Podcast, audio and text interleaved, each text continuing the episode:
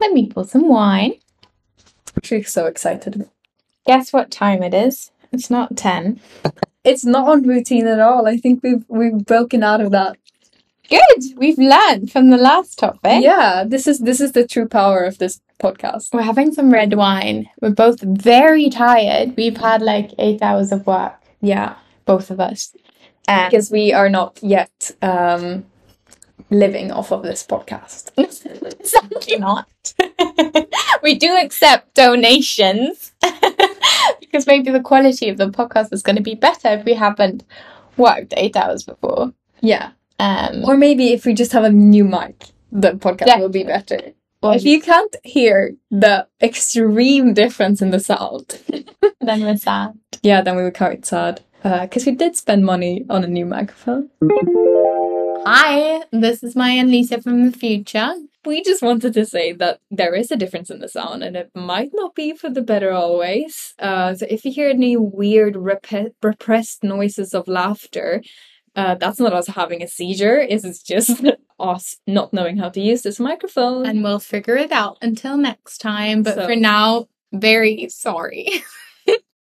okay, welcome back. I am going to open this discussion with a movie I saw. I saw it on Christmas. It came out on Christmas Eve, actually. It's called Don't Look Up. I'm sure many of you have heard of it. You haven't seen it. I have seen it actually. You have seen it. Yeah, I saw it at Christmas uh, as well with my mom. Why did we not discuss it? We did discuss it. Did we? Yeah. Okay, we're gonna discuss it again. Um, I had a very one of us doesn't remember it, but it seems a bit authentic.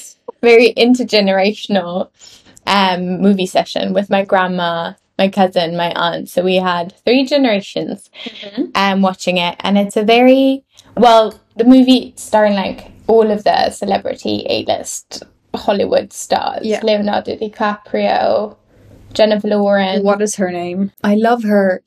You obviously do. What is her name? The president. Oh, Meryl Streep. Meryl Streep. Yeah. So sorry, Meryl.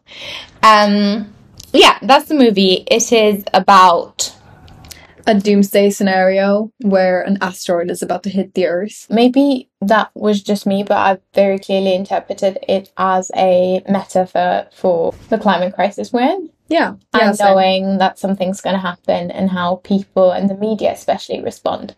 Um, and I, well, it's quite the satire, I think. It's Of how to it's funny. And how people are working for it or Yeah. working to make it heard, but Yeah. not getting anywhere because of these governments and big companies and, you know. and it's a comedic drama. Yeah. And that's kind of where I don't see. I just don't know whether we're supposed to make fun of the whole situation yet. Oh, that's a whole other discussion. What can you joke about or not? Because Yes. I think you should definitely be able to make com- comedy of it. I think it's a very real pain that a lot of us feel that we we are so helpless in it. We cannot do anything about it. And I think it's Yeah. great to make comedy about that pain. I think it's I I really liked like I laughed a lot and I think it's it's very interesting how how it's like anti-capitalist within the very capitalist like it's Hollywood Yeah. and it's like basically criticizing everything it is Mhm. but then how how genuine can that be Yeah. In a world that is going to shit, and a world that is like on the brink of the point of no return, how because people are still holding on to these ways of making money and um, being successful in this system that we built. Or No, not we personally, but the people before us. the men I'm sure some women were involved as well. yes they were making children Yeah. Um, it's a it's a very complex issue. Um, what a paradox it is, basically, that they have to make a film about this topic that is obviously on top of people's minds because we are heading for a doomsday, and in the process, you need to be the bad guy as well. hmm hmm I what is interesting, I I read that up and it was co-written by Bernie Sanders' senior advisor and speechwriter, which again is kind of like how can you you're so like you're the issue basically, kind of. And you're Bernie Sanders wasn't he very of course, positive? of course he was, but like he stands for all of these governments that still are Yeah. very much like I mean, I guess from his point of view, it would be like the Republicans. yeah, definitely. Again, I love the movie. I think it's very realistic um in some aspects and I really like the whole thing with the CEO, the bad guy basically in the super creepy, like almost robot like. Yeah, and he was like Zuckerberg. He was like Zuckerberg and Elon Musk all in one person. Yeah, and it's just it's very realistic. And what I'm trying to get at is that I don't think Hollywood as a white establishment who's not actually yet suffering from climate change Mhm. that much as like the global south. Yeah, I would say not at all because they, even though there are like fires in California and everything, you have the money to not be affected by it. Exactly. basically. Can we make fun of the climate crisis? That's actually a real fucking issue for people. And we're just making fun of these like issues that arise from the climate crisis, like media blow ups and like memes and big companies trying to make profit out of the crisis. And I it was hard because I laughed, but at the same time I was like, I'm not supposed to laugh. But I don't get your point of why we shouldn't be able to make fun of it in the first place.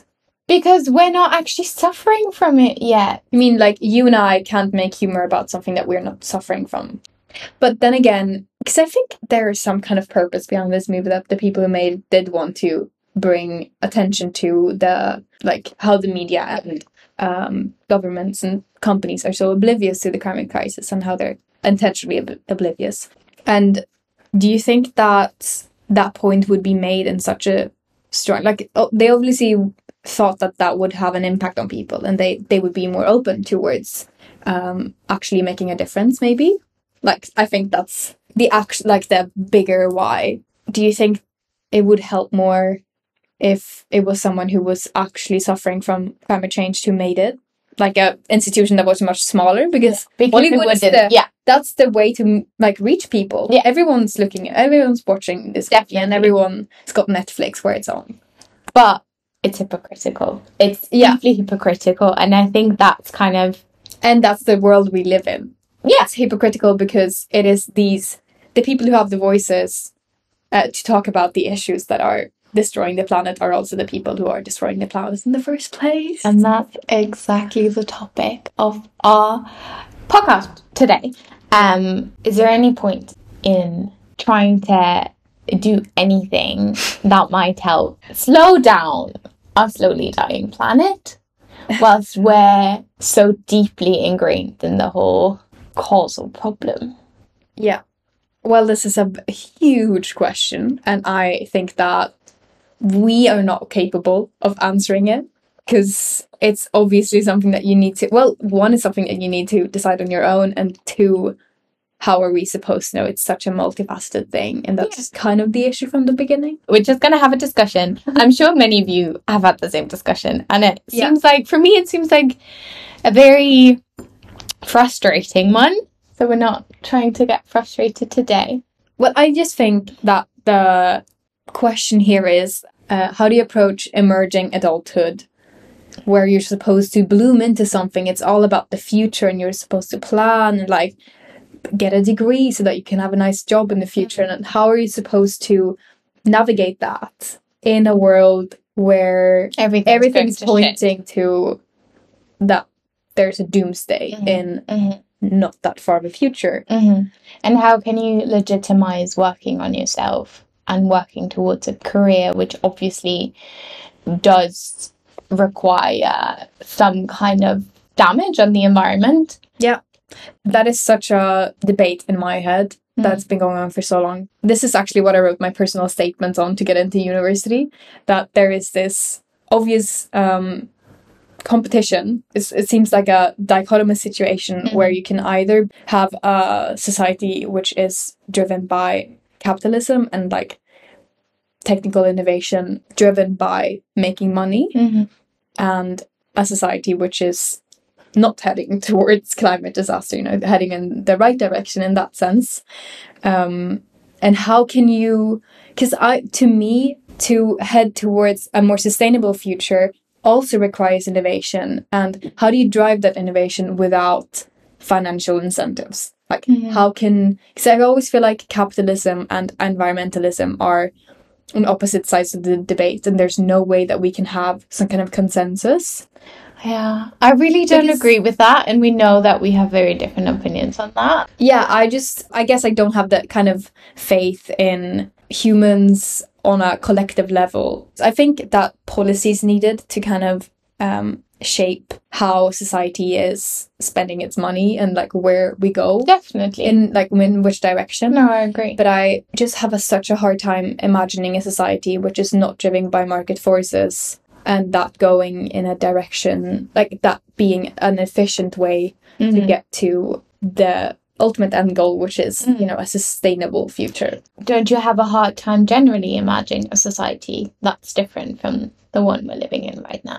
I don't think the problem is necessarily with imagining, let's say, communist or socialist society, Mhm. but more the transition phase because it's so drastically different. Oh, I have a hard time imagining the actual, like Mm. the, the end goal as well. Well, that's a whole other discussion. Well, we got driven away. I actually wanted to get back to was it your final work for the IB where you talked about about how when you do something that's environmentally friendly, you feel like you can justify bad behavior in other Yeah. aspects of your life. Yeah, that was behavioral science Okay. essay. I think that's very interesting because I feel like it happens to me daily. Yeah, definitely. If I like in the grocery store, I will not even think about environment. Like I won't even that's not really a factor in my decision making process because I feel like I already filled that quota by being vegan. You know? Veganism is a free pass. I can only recommend it if you want a free. It's like the Monopoly get out of jail free card. Lovely. Yeah, because if you're like debating with someone about like individual choices, environmental versus non-environmental, You just and you just like pull the the V card, no, pull the vegan card up on the table, Mhm. and they're not vegan. It's Mhm. it's kind of hard to argue with it. yeah. Um. But at the same time, I do a bunch of stuff that's so bad. Like I I go back to Sweden many many times, take short haul flights. I I don't even know how many times a year. Four. and it's so hot. Like I feel like I feel like since I since I moved to London, I've like my environmentally friendly behavior has just been degrading. Yeah. From day to day. Um, and I think that's quite normal. Just like moving out, you obviously you have to take care of your own money. I don't know. You want to go out um, to the pub instead of buying biological vegetables. Whereas at home, I would never ever touch something that's not organic. Hmm. Um, but it's just not my money at home. that is quite the issue because obviously your economic situation determines what decisions you can make Mhm. and then obviously when you have less money you can make less environmentally friendly decisions. That's kind of a fault in the system if we're going to talk about the capitalist system. Let's not go back to it. um and at the same time you are shamed for making un-environmentally friendly decisions. So obviously you can make all these great decisions to not fly and but only buy like organic and um take the time that it takes as well. It's a very resource heavy Mhm, thing i think mhm. a lot of the time to be envi- environmentally friendly and you can still be less good at it than some billionaire who has however many billion dollars in his bank account and is uh, planting trees and that is his get out of jail free card Yeah. basically Yeah. I don't know. I feel like I mean I used to I used to do uh Fridays for Future work back home and thinking about it now. Like I was quite active and I went out on the street and now I don't even I think what I'm trying to say is that you kind of you train yourself to to be okay with doing bad. yeah because you can't have a self-image that is completely against your values Yeah, it's yeah. it's just like against human nature it takes too much cognitive energy to be acting against Mhm. your values all of the time so you change your values rather than your actions Yeah. And I think it would have never crossed my mind that statement of is there a point do individual actions matter? I was the biggest advocate for yes, they do. They do matter so much. And I do still think they matter a lot. But I've just, I don't know, maybe it's just gotten worse, the situation.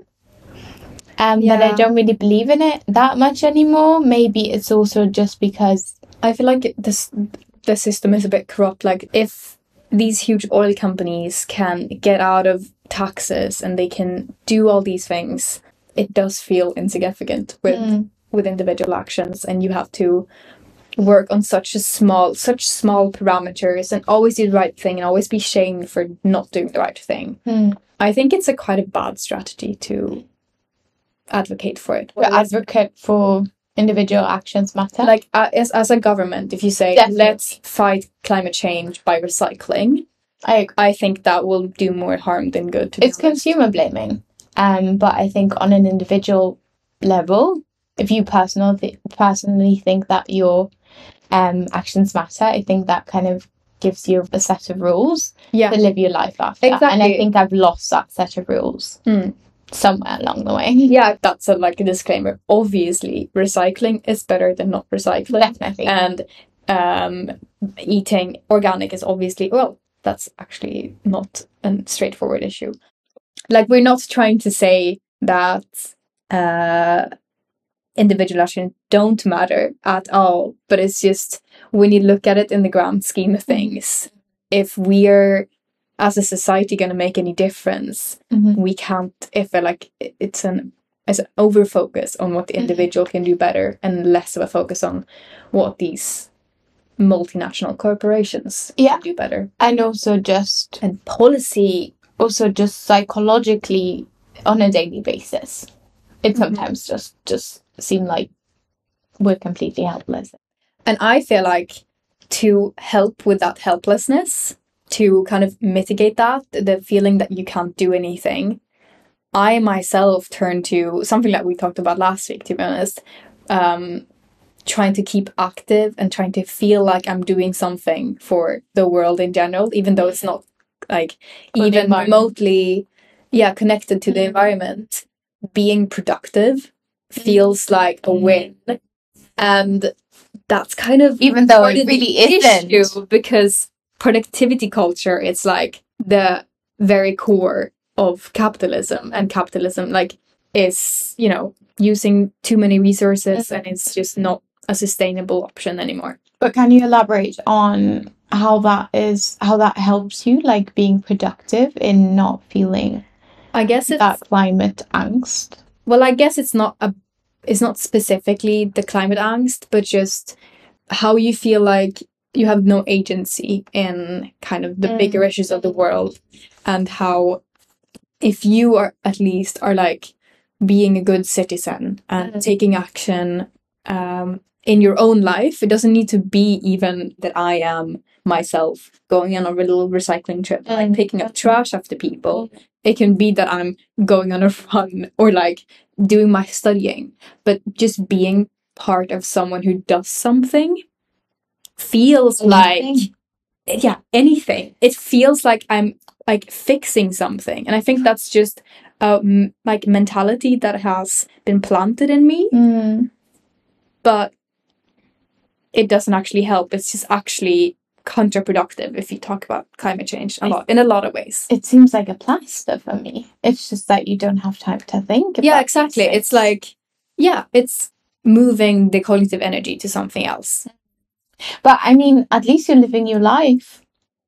yeah that's kind of the thing like if we are going to live our lives in this world which is slowly deteriorating slowly or very fast uh, depending on the, your perspective how can we live like an enjoyable life we have to take these like coping mechanisms I don't think I agree. Like I I do live the same life and I do have the same patterns and I do think that helps me as well, but at the same time I just get these like phases of frustration of feeling so guilty because there is stuff you can actually do. We could go into the street, we could join Extinction Rebellion, and why do I not do it? Hmm.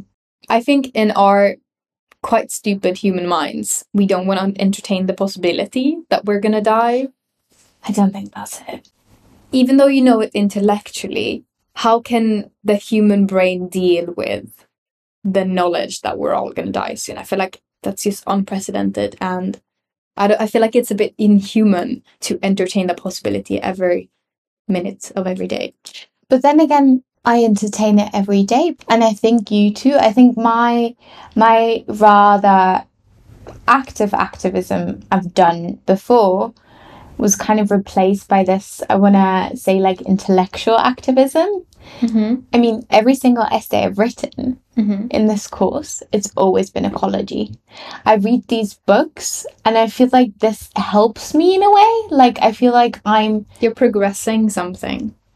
yeah, I feel like I'm doing something for the environment by reading Naomi Klein and by writing an essay about ecology. And I think that's my coping mechanism. Mm. Um, but that's so much time and effort as well. Why not just go onto the streets? I, I just, Yeah, and then what is the ultimate goal of you writing that essay? And what's the ultimate goal of me trying to be productive? Hmm. It's not really connected to environment per se. Like your essays are so that you can get a good degree and then a good job and, you know, contribute to society, contribute to capitalism. I mean, you can make some kind of change in that job as well. Mm. I don't think that's the goal I think of at all when I choose to write about ecology. And what is the goal then? For you to have a I better understanding? I would like to say so, but I think with many of these things, being vegan, thrifting, Mm-hmm. writing about ecology, reading Naomi Klein, it's just to call my own conscience. To just entertain yourself. No, basically. entertain your image of yourself. Yeah. And that's crazy shit. Yeah, it's like you're blind a little bit. I mean, I, I say you, but I mean me as well. Like we're blinding ourselves. Yeah, it's like doing without actually doing to forget that you're not doing. And that seems so crazy to me that we're so good at tricking ourselves. Yeah, we feel like we're environmentalists. We feel like we're a bit better, We right? stop. No. If you haven't listened to our first episode, I'm sorry. I think I wanted to to go back to this intellectual activism. I'm just going to call it intellectual activism. Sometimes for me it seems like the more time I spend theorizing about climate change, about the impact on um, society, our like collective brains, I don't know what. For me it almost seems like it's something in the past. Like we've already transcended over the climate crisis Oh, because you can imagine. because we're already is. theorizing it. We're already reading out about people. That's so, interesting. I've never, I've never even thought that. Mm, because it creates this distance for me to read an essay on it. Mm. Because normally, maybe that's just the research I do do for my course, but like reading essays, like it's always about issues in the past. Mm-hmm. And I think that's why I kind of like just reading about it. Because Yeah. it seems like it's so bad. Hmm. Try it. Let me know Yeah. whether I'm crazy or not. Can I just say that the term intellectual activism seems like an oxymoron to me because activism is about action. Isn't it like activism is taking a step out from intellectualism and then out into the world, actually making a difference? Isn't that like the core of activism? And then intellectual, it's about thinking about the world, like almost like going from the world and then into your head and making sense of it. Mm. I like it though, intellectual activism. It's like doing nothing but feeling like you're doing something. Yeah, it is. And I don't think it's a bad thing. It is an oxymoron.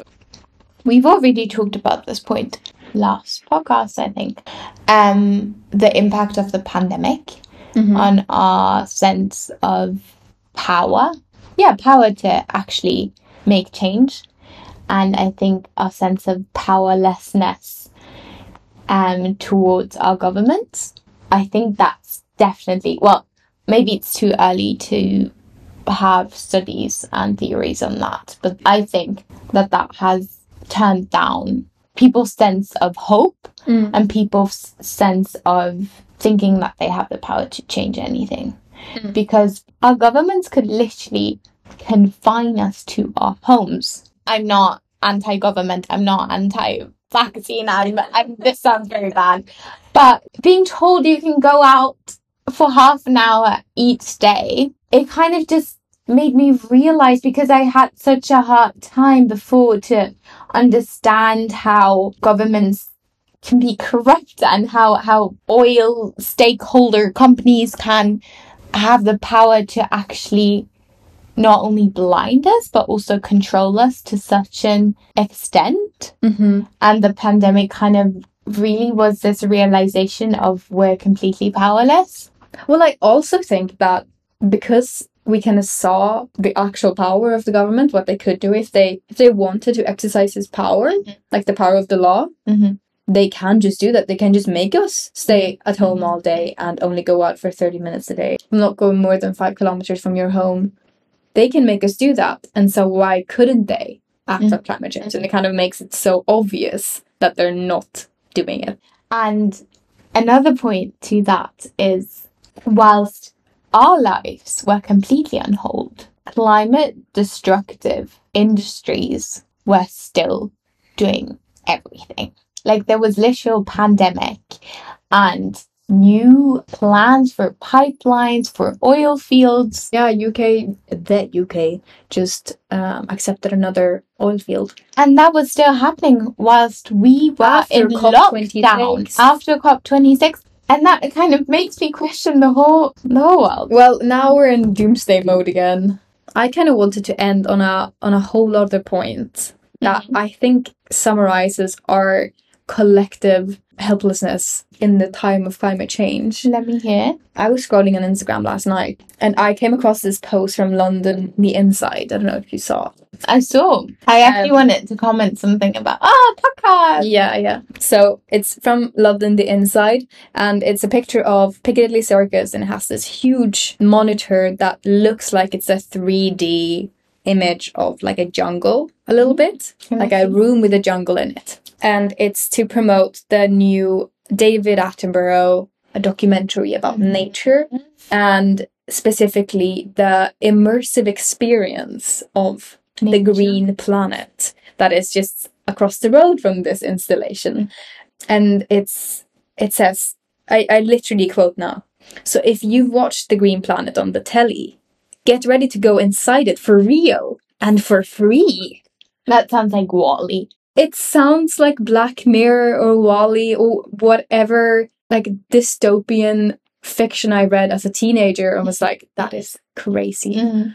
They literally saying you can go inside of this made up like screen landscape and experience nature experience oh. the actual earth which we are destroying it's like the center of consumerism piccadilly circus Yeah, it's And- like Primark right next to it. yeah, Primark is like right next to it. McDonald's, you can see it in the picture. Like, it's actually such an ironic image. And And we are supposed to walk through it to be amazed by all these cool plants and like animals that exist in the world and that we are currently actively Mm. killing. well, first of all, I'm really disappointed, David. And second of all, things like that really. David, don't don't make this about David. He's done his best. Second of all, things like these just really make me seem like the crisis is over already. Like people treat it like we can't help it anymore. It's Let's done. just indulge. yeah, in let's just go into the this. fantastic nature of the world whilst we still can. And I'm thinking if we are living in a doomsday society and there's nothing we can do and we feel like we are on this path that and we as individuals have no agency in it, are we just moving towards a world where we'll live in, in a less authentic world and we'll just live Less authentic. like we'll just live through our phones Mm. and live through someone else's experience as a coping mes- mechanism to just make it through. Mm. That's the thing. I don't. I don't think we're uncontrollably heading towards No, destruction. that is the life part of it that we actually still have some Mhm. power to change it. I mean, there's no no answer to this horrible question or to this horrible dilemma, but I think we both agree that there is still hope. And go recycle your plastic bottles. Don't buy actually- avocados. Don't order Deliveroo if you can pick it up. Oh my god. Well, we are basically advocating for individual action now, but that's better than nothing again. hmm It doesn't really matter whether it's to calm your own conscience, to feel good about yourself, to feel like you're doing something good for the environment, and to actually be convinced that you're doing something good for the environment environment because you are. um, it's great. And are we right now doing in individual action? Are we participating in the debate and therefore doing something good for the environment? Is that why we're even sitting here talking about this? I think we're doing intellectual activism. We are currently, right as we speak, performing uh, Intellect. intellectual activism. Please use that tab. Have some organic local wine. Um, from Portugal. and see you next time. See you next week. Bye bye. Bye bye. Chop it off.